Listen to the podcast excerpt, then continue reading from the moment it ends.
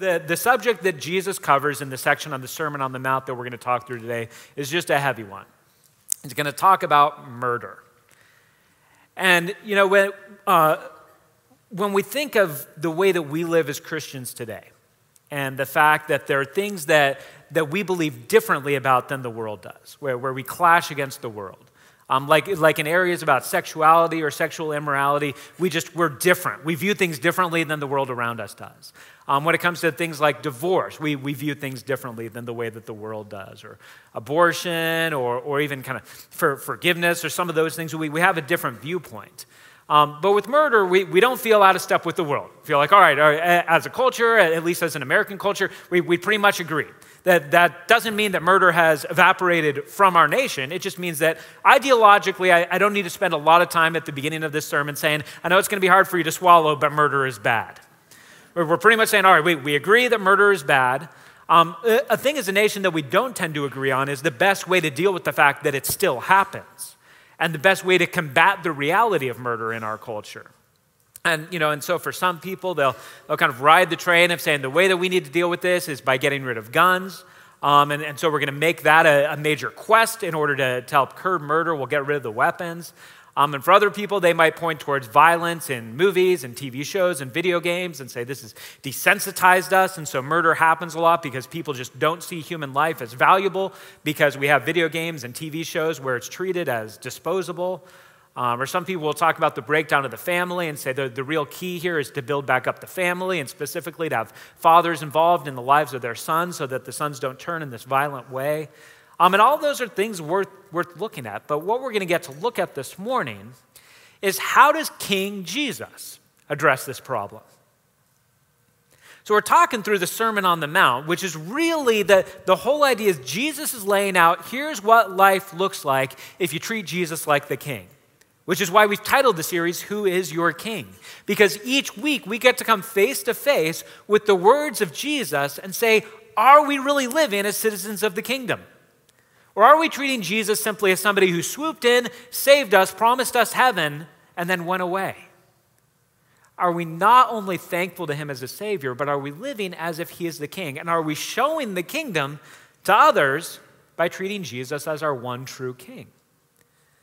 And part of what we're going to get to see this week and, and in the weeks that follow is that when, when Jesus encounters these different subjects, King Jesus transforms not only our external behavior, but our internal reality. Jesus is not concerned simply with saying we're, we're going to try to deal with the, the behavior on the outside and make sure that's in line. He says, murder, amongst other things, Murder doesn't happen out of nowhere. There is a heart condition that leads to the horrific and violent crime of murder. And some of you may have thought, all right, well, well this is, you know, come into this thinking, all right, there, are some sermons that are really convicting and really difficult, but I haven't murdered, so I'm good. I get a free pass on this one. I'm not going to feel bad about myself. I'm not going to squirm in my seat. I'm just going to warn you Jesus is going to make all of us uncomfortable with the words that we read in this passage. But what he's ultimately going to point towards is that his concern for our lives is not just that we would stop doing behaviors, but that we would have our lives transformed from the inside out. And so we're going to walk through Matthew chapter 5, verses 21 through 26. And in this passage, as Jesus talks about the subject of murder and, and expounds upon the Old Testament command about murder, he's going to talk about three things that we need to deal with if we're really going to deal with it in light of what King Jesus says. And the first thing he's going to tell us in verse 21 is that we are called to deal with our hearts. This is not simply an exterior issue, this is an issue that begins in the heart. But he begins with the Old Testament command. So Matthew 5:21 he says, "You have heard that it was said to the people long ago, you shall not murder. And anyone who murders will be subject to judgment." And so he calls back, Jesus is beginning a pattern that he's going to do six times throughout the, the rest of chapter 5, where he starts by saying, You have heard it said. And each time that he says this, he's calling back to something in the Old Testament, calling back to something that, that the Jewish people who are listening to him would have said, Yep, that's established law. That's how we're supposed to live. So he says, You've heard it said, you've heard the command, you shall not murder. And it's worth just pausing. Some of you may have, when you originally learned the Ten Commandments, or when you think of the Ten Commandments, you think in your head, Thou shalt not kill. Um, the, the word murder is actually very important here as opposed to just the word thou shalt not kill. And in his commentary on the book of Matthew, Craig Blomberg says, Murder is the correct rendering since the underlying Hebrew word did not include killing in self defense, wars ordered by Yahweh, capital punishment following due process of law, or accidental manslaughter. So, in other words, here's what he's saying the word murder doesn't just mean anytime one person kills another person. Says for the Hebrew people, it didn't cover some of these other cases. It didn't cover accidents. An accident wasn't a murder. It didn't cover self defense. That's not a murder. It didn't cover the death penalty when the death penalty was carried out in due process. If somebody just went out and killed in revenge because they thought the person deserved to be put to death, that would be murder. But if there was due process by the law, that wasn't considered murder. And then killing wars was not considered murder. So we're talking about something more specific, and it's important at least to get to that. That when Jesus is talking about the whole idea of not murdering, what he's not saying is Christians can't be involved in the military, Christians can't be police officers, you can't kill somebody in self defense. That, that's a different issue to deal with. He's saying, You've heard the basic command. You are not supposed to unilaterally just decide that another human being should no longer be on the planet. You've heard it said, you shall not murder. And if you do murder, you'll be subject to judgment. And the judgment he's talking about is probably just the human judgment. You will, you will stand before judgment in the community and you will be punished for that murder. Now, probably again, for all of us, we're like, so far, so good. So far, so good. I can go with this. I think that this is a good command. I'm willing to follow through on this. I'm, I'm willing to treat murder as something very seriously. But the pattern that Jesus is starting off is that he's going to say, You've heard it said. And then, as he does in verse 22, he's going to say, But I tell you. So, starting in verse 22, Jesus says, But I tell you that anyone who is angry with a brother or sister will be subject to judgment. Uh, again, anyone who says to a brother or sister, Raca, is answerable to the court. And anyone who says, You fool, we will be danger in danger of the fire of hell. Jesus just made this a much more uncomfortable conversation. Jesus says, You shall not murder, and we're like, Amen, we're good.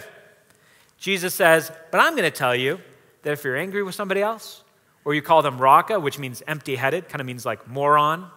If you call somebody raca, or if you call somebody fool, you not only are in the danger of a human court, you are in danger of God's judgment. You are in danger of hell. We could take a quick survey right here. Anybody ever been angry with anybody else before? Anybody ever used the word fool about somebody else? This is uncomfortable stuff. We thought we were good. We're like, no conviction in this sermon. I didn't kill anyone. I didn't murder anyone. Jesus says, I'm talking to all of you that were angry with somebody else in your heart. I'm talking to all of you who called somebody else an empty headed or a foolish person. By the way, you might read that and say, well, maybe in their culture, you know, the, the word raca or the word fool, those were like worse words that really had a lot more bite. And the bottom line is, no, not really. They're, kind of like the way that we would use these words today. They, they weren't especially vulgar words. So Jesus, all of a sudden, is, is taking the standard and saying, I'm going to deal with something else. I'm going to deal with the internal reality. Murder doesn't happen simply because the opportunity presents itself to a person. There's a heart condition that leads to murder, and Jesus is going to go back and deal with it.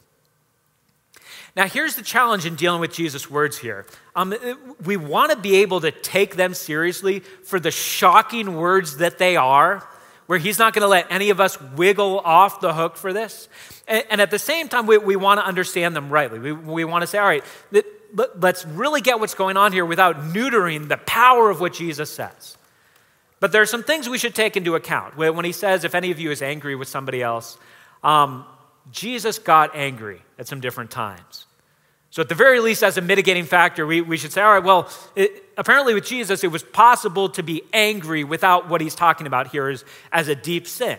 In fact, in the book of Ephesians, Paul says, be angry, but do not sin. He's not saying if you have the flood of anger, if you have the emotion of anger, man, you're just as bad as a murderer. There, there's got to be something more to this because it is possible to be angry without sinning. Jesus also, and this is a really shocking part, this word that Jesus says, if anybody calls their brother you fool, guess what Jesus called the Pharisees? blind fools in Matthew 23. We could look at this and say, all right, wait a second. There's got to be something more going on than just these exact things because Jesus did get angry, and, we believe from Scripture that there's an appropriate anger that can happen that doesn't necessarily lead to sin. And also, Jesus can't be quite specifying just this specific word because he used that specific word in what we would see as an appropriate context. So we've got to back up and say, what is the big picture? What is it that Jesus is saying when he backs up and says, I'm not going to tell you just not to murder somebody else, I'm going to back it up to the heart level? And I think what he's going for at the ultimate level is the idea that, that again, he's saying murder starts at the heart level. And when you murder somebody else, what you're basically saying is, I have determined that you should no longer be in the world. So I'm going to take you out of the world. In your heart, when you end up with contempt for another person, you can be at the place of saying, I have decided in my heart, maybe I'm not going to act on it, but I've decided in my heart that you no longer deserve to be in the world. And that is the heart condition that precedes every real world murder that happens on an individual level or on a mass level. I mean, you think of this with, the Nazis and, with Hitler, the way that they were able to carry out the mass murders was by deciding the Jews don't count as people. They don't count as people. They don't get a vote. We have contempt for them. Therefore, it's up to us, and we get to decide they don't belong in the world with the different slavery and killings of black people that happened in our country. That was largely based on the idea they aren't people, they don't count, we can treat them with contempt, therefore, we'll just go ahead and take them out of the world. This is the heart condition that precedes murder. And Jesus is saying if you've come to the point in your heart that maybe you're not going to act on it, Maybe you're not going to go ahead and kill this person, but you've decided in your heart this person no longer deserves to live you are in danger not just of human judgment, but divine judgment. Now, let's just try to make this real for a minute. So, this was uh, uh, probably like five years ago. There was this thing going around on social media. Um, it wasn't quite a game, but it was, it was sort of like one of those games or one of those quiz things. And uh, the quiz thing that was going around was you were supposed to name the five people that you most wanted to punch in the face. Um, some of you will remember this. I'm not making this up. Um, and for some reason, Matthew McConaughey was really popular in this game. I don't know why there was so much animosity towards him, but people, and it would be celebrities or politicians or actors or people like that. And, and people would post and list these are the five people that, given the opportunity, I would most like to punch in the face. And it really, when I saw this, it really made me think. And, and I was, uh, you know, as I was filling out my top five, I was, oh, I'm, I'm kidding. Um, this is a quiz I didn't take. But I was just thinking about what's beyond, and, and the thing that it made me realize is I was saying, all right, if you are filling this out, basically what you are saying is, I am just as bad as the person who actually would go out and punch them. Because the only thing separating me from it is opportunity and consequences. I want to do it. I want to go up and punch them in the face, but maybe I don't want to go to jail, and maybe I just don't have the opportunity because I don't know where they are. But if that's all that's separating you for doing it, your moral state is no better than the person who actually does it. So that brings up the bigger question that are there times where we are saying in our hearts, if I could get away with it, here's what I'd do to this person. Here's what I'd do to this person. How dare they say that to me? Man, if I could get them alone in the room and get away with it. Man, maybe I wouldn't hit them, but man, if I could get away with it, I would take a baseball bat to their car. I, I, would show them that they can't treat me this way. I'd show them they can't treat people this way. Man, if I could just get away with it. And what Jesus is saying is if the only thing separating you from doing this is that you don't think you can get away with it, or you don't have the opportunity, your heart condition is no different than the person who actually goes through with it. Murder doesn't begin with the act of unlawful killing. Murder begins with a heart condition of contempt and judgment that decides, I determine whether or not you are worthy of life. Be, begin to think right now. And again, some of you, we are going to get to this, but some of you might be thinking, all right, I, I do have anger towards somebody, but, but my anger is justified. It's, it's because they did something bad. Or we'll get into that a little bit more. But just start right now and say, is there somebody in your life that you've just said, I'm done with them, I've ridden them off, don't need to talk to them, don't need to be with them. In fact, man, and, and for some of you, that this might get real because you might say, yeah, sometimes I do kind of fantasize about what it would be like and what I could get away with if I could just really show them how I feel and really show them what I think of them. This is the heart reality that Jesus is calling us to. And King Jesus says, I'm not satisfied with just the idea that you don't carry through on the murder. I want to deal with the internal. And this goes back, if you were here last week, Jesus ended the passage we went through last week by saying to, the, to his people, Unless your righteousness surpasses the righteousness of the scribes of the Pharisees, unless you have a righteousness that is better than these people who are so observant that they tithe not only on their money, but they tithe the herbs of their garden, that they observe every law in the book, unless your righteousness is greater than theirs, you're not worthy of the kingdom. And Jesus is not saying to them, so be more legalistic. He's saying, deal not just with the exterior, deal with the heart. If we're going to deal with murder, we got to deal with the heart. But Jesus doesn't even stop there. He, he, talks about how this plays itself out. And so he says, all right, first and foremost, we're called to deal with our hearts. But secondly, we're called to deal with others. In other words, if we're going to deal with this, this isn't just us getting in isolation or, or even just us getting before God and saying, All right, God, help me with this and help me no longer be so mad at this person and so enraged with them. It also involves the interactions that we have face to face. So in verse 23, he says, Therefore, if you are offering your gift at the altar and there remember that your brother or sister has something against you, leave your gift there in front of the altar. First go and be reconciled to them then come and offer your gift. So Jesus says, All right, let me give you a scenario. Here's the scenario you are offering a gift at the altar, which would have been a frequent activity for the Israelites. They would have gone, there were all kinds of sacrifices that they were supposed to offer. You can read the Old Testament. There, there were animal sacrifices, and there were sacrifices when they, they got the first of their harvest, all kinds of offerings that they'd give. Now, Jesus uses specific terminology that some of the commentators say it, it, appears that he's not talking about a required sacrifice, but a free will offering. Because he says, when you offer your gift on the altar, which may, it's, it's not for sure, but, but it probably points towards the fact that this is not a person that says, oh, every year at this time we have to come and I have to offer a lamb. This is what you do as an Israelite. But instead, it's a, it's a time where they're saying, nobody's requiring this of me. I don't have to give this, but I love God. I want to show him that I love him. I want to show him that I trust him. I want to show him that I'm thankful to him. I, I want to show God how much I care. And so, of my own free will, nobody's making me do this. I'm bringing a gift to the altar. I, I'm not bringing something that I'm required, I'm bringing a gift to the altar. And the other thing that you may know about the Israelites when they would bring a gift to the altar is usually they were not the only one bringing a gift to the altar. Oftentimes, there were masses of people at these different holidays bringing gifts to the altar, which means you got to wait in line. Now, Jesus doesn't say when you're at the back of the line or when you're thinking about making an offering and you remember somebody has something against you. He says, if you are offering your gift as the altar, which means you've got to the front of the line and you're in the process of offering it. Now, I don't know how many of you have been to Disneyland with a kid before. Some of you know where I'm going with this. And you wait in line for the ride. And you wait and you wait and you wait. And then as you're starting to get close to the front, your kid turns to you and says, I have to go to the bathroom.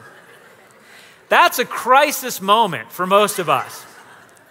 And what many of us, the, the first thing you usually try to figure out as a parent is is there any possible way that we can do the ride and then go to the bathroom?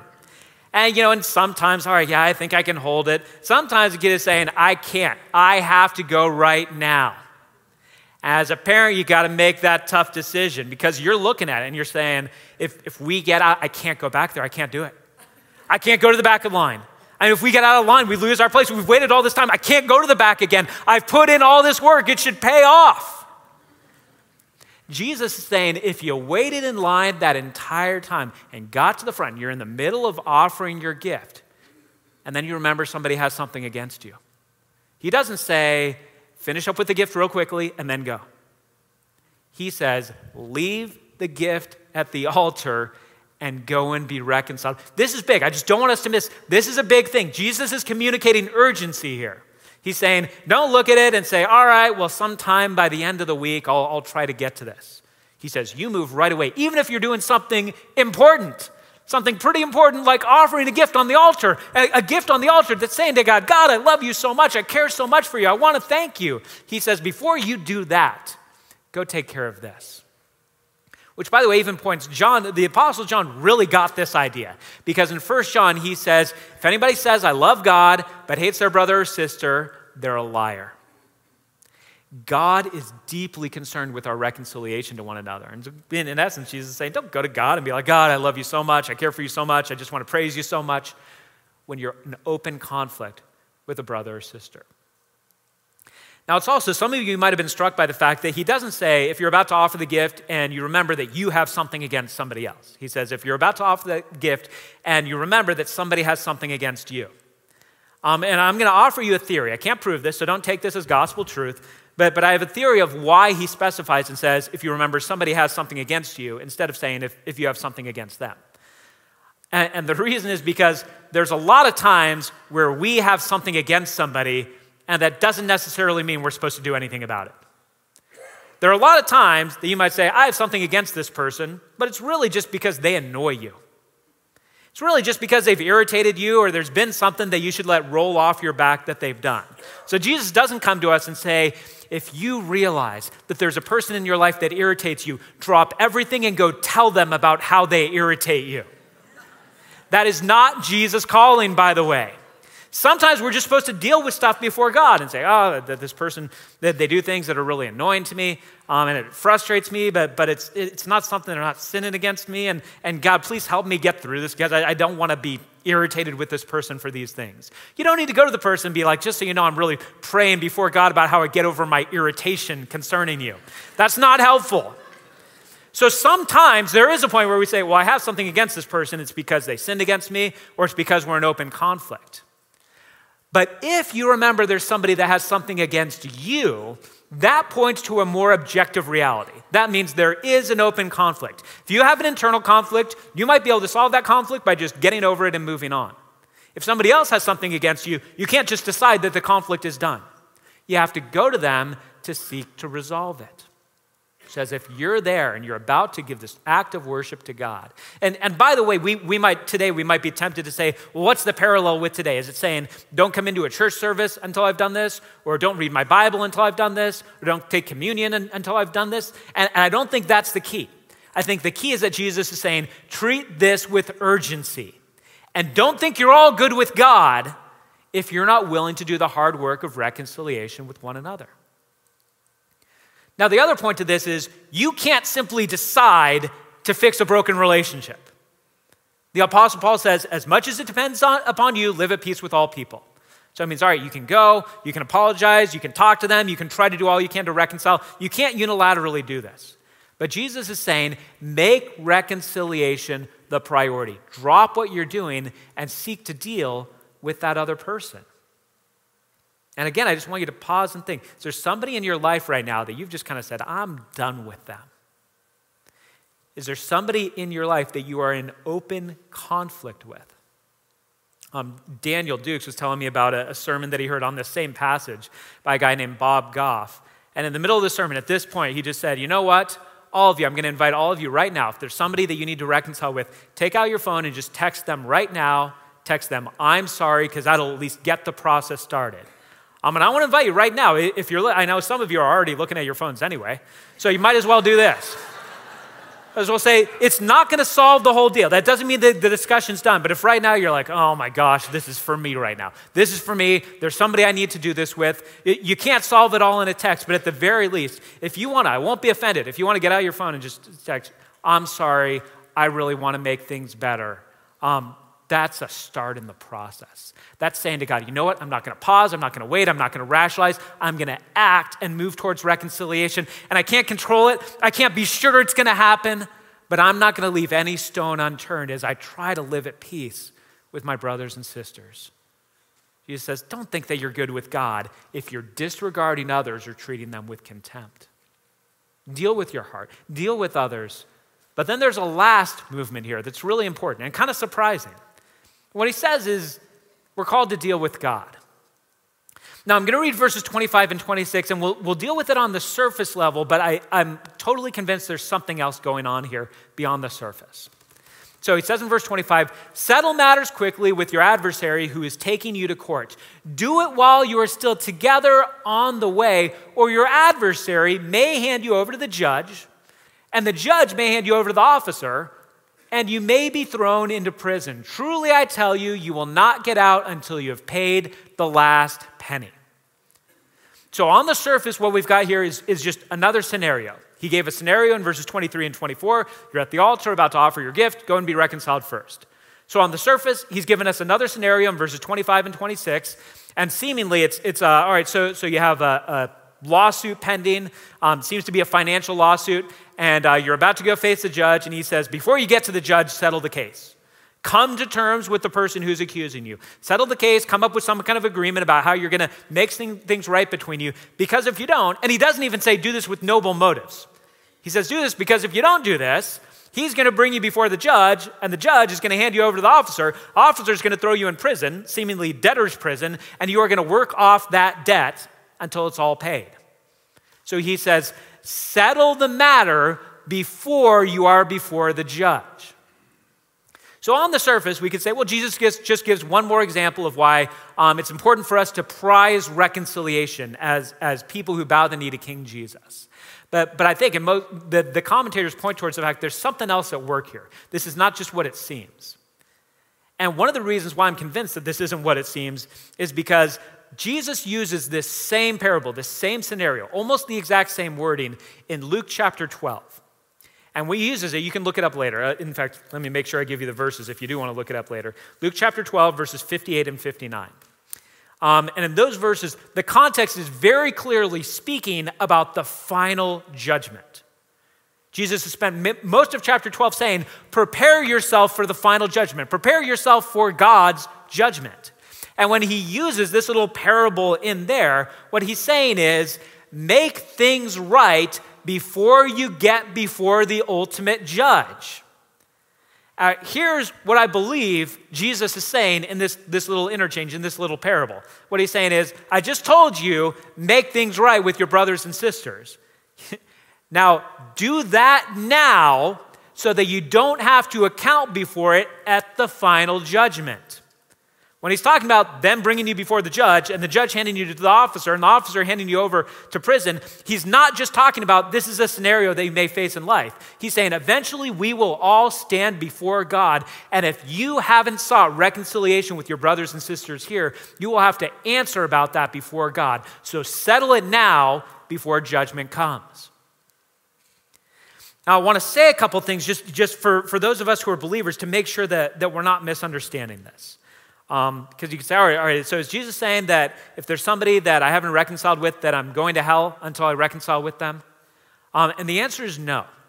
The Apostle Paul makes it absolutely clear. For those of us that are in Christ, for those of us who have placed our faith in Jesus, there is no condemnation for us. We are not living our lives feverishly trying to make sure that we get our affairs in order so that we don't end up in hell.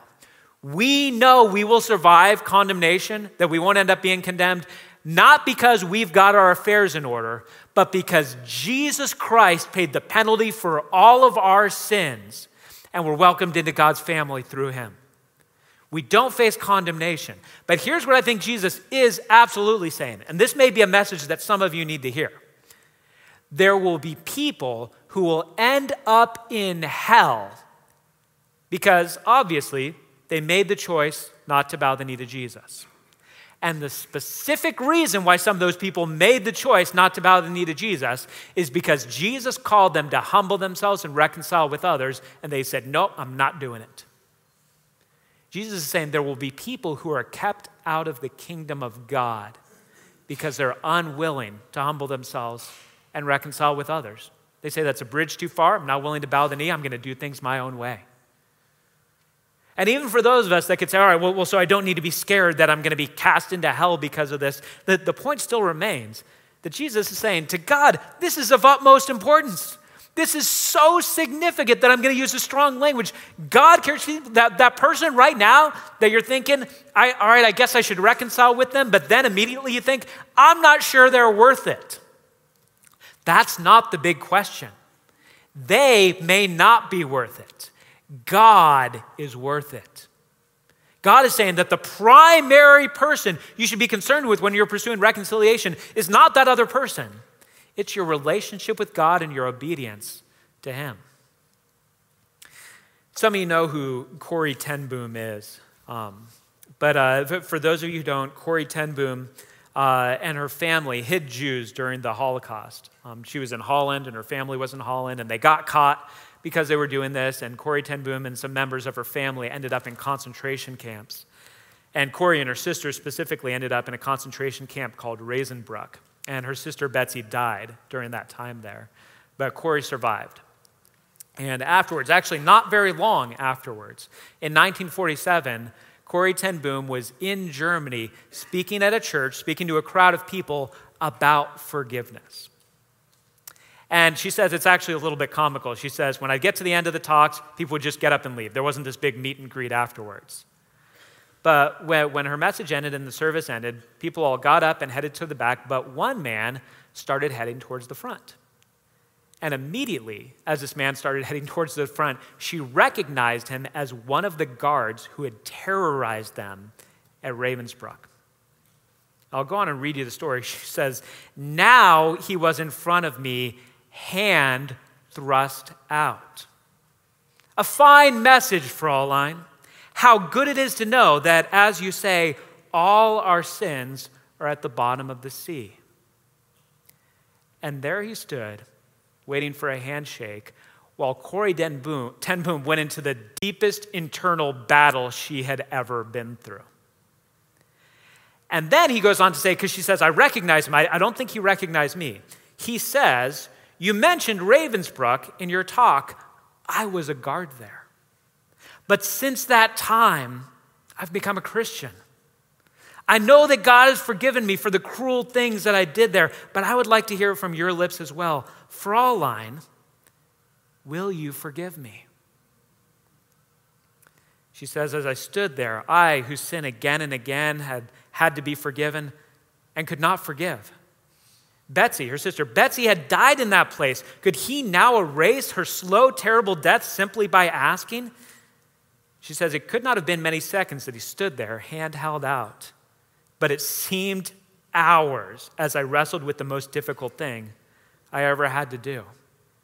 And she says, For I had to do it. I knew that. The message that God forgives has a prior condition that we forgive those who have injured us. If you do not forgive men their trespasses, Jesus says, neither will your Father in heaven forgive your trespasses. I knew it not only as a commandment of God, but as a daily experience. Since the end of the war, I had had, uh, I had a home in Holland for victims of Nazi brutality. Those who were able to forgive their former enemies were able to return to the outside world and rebuild their lives, no matter what the physical scars. Those who nursed their bitterness remained invalids. It was as simple and horrible as that. And so she comes to grips with this reality. She finally puts out her hand to embrace hers and she says, I forgive you, brother, with all my heart. For a long moment, we grasped each other's hands, the former guard and the former prisoner. I had never known God's love so intensely as I did then. Now, that's just breathtaking. I mean, when you think about ourselves, we're like, I don't want to forgive the guy who cut me off on the freeway. I mean, this is real stuff. And I don't want to minimize, because some of you, you have real stuff. where you're saying, you don't understand, that this isn't a light offense. This person really hurt me. This person really let me down. They really wronged me. and your anger, at least to an extent, your anger is right. it's righteous anger because it's looking at something that's sinful and wrong and destructive, and you're saying that's sinful and wrong and destructive. And there's nothing wrong with Corrie Ten Boom looking at the actions of this guard and saying those were horrific things. She was right on all of that. But the power of what we see here is that God, the kingdom of God is not going to shine brightly in our world if we simply have a church where a bunch of people agree not to murder each other. Unbelievers aren't going to look at that and say, well, God's really at work there because they're not murdering each other. You hear this story and you say, that's something different. That's something, there has to be some kind of divine activity. There has to be a transformation of the heart for that to happen. And some of you might even be saying now, I can't do that. I, like I, I wasn't wronged as deeply as her, but I don't think I can do it. And the bottom line is, you're right, you can't do it. But in Romans chapter 5, the Apostle Paul says, The love of God has been poured out in our hearts through the Holy Spirit who is given to us. You can't, but you can with a new heart. And what Jesus affirms, and the New Testament authors affirm again and again, is that the only path to a new heart is through a new birth. There may be some of you here that, that are not Christians and are saying, I don't know how I would get to the point that I could forgive somebody like that. And I would say, you won't get to the point that you can forgive somebody like that. You won't get a new heart unless you experience a new birth unless you experience the forgiveness that God gives us through Jesus, and unless you experience the presence of the Holy Spirit transforming your heart. But the good news for those of us who are believers in Jesus is that we have the Holy Spirit living inside of us. That profound forgiveness that we see there, that is accessible to us.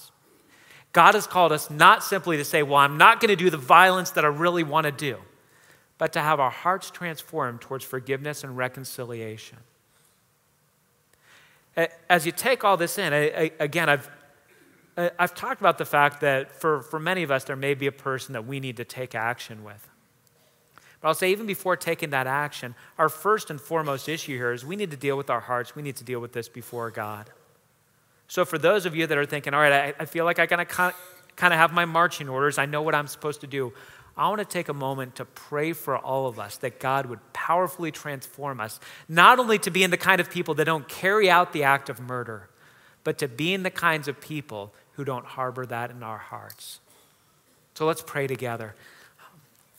Father, this calling that you give us, it is, um, it is a surpassing righteousness. It's, um, it's overwhelming and it's daunting because even if right now there are some of us that don't, um, don't feel the deep temptation towards hatred, uh, we, we know that we likely will at some point because there are times that people hurt us so deeply that we want the world to be rid of them. Father, I pray that you forgive us of our contempt. I pray that you forgive us of any violence that we have perpetrated. I pray that you heal our hearts. I pray especially for people right now that feel like they are in the same battle that Corrie Ten Boom was. They are in the wrestling match of their life right now over their soul and over their bitterness and, and hatred and anger. Father, I pray that you bring healing so that they can walk forward in healing and forgiveness.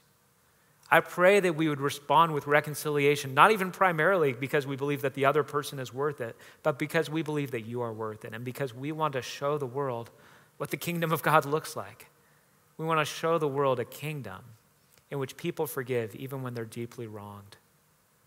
I pray that you bring us the healing. I pray that you shine your light through us. And I just, I pray especially for anyone here who, um, who is paralyzed by the thought of this, that you would give them the strength to move forward, the strength to get prayer, to get help, to get support, but to move forward in the power of the Holy Spirit. We pray this in the name of our Savior and King, Jesus Christ. Amen.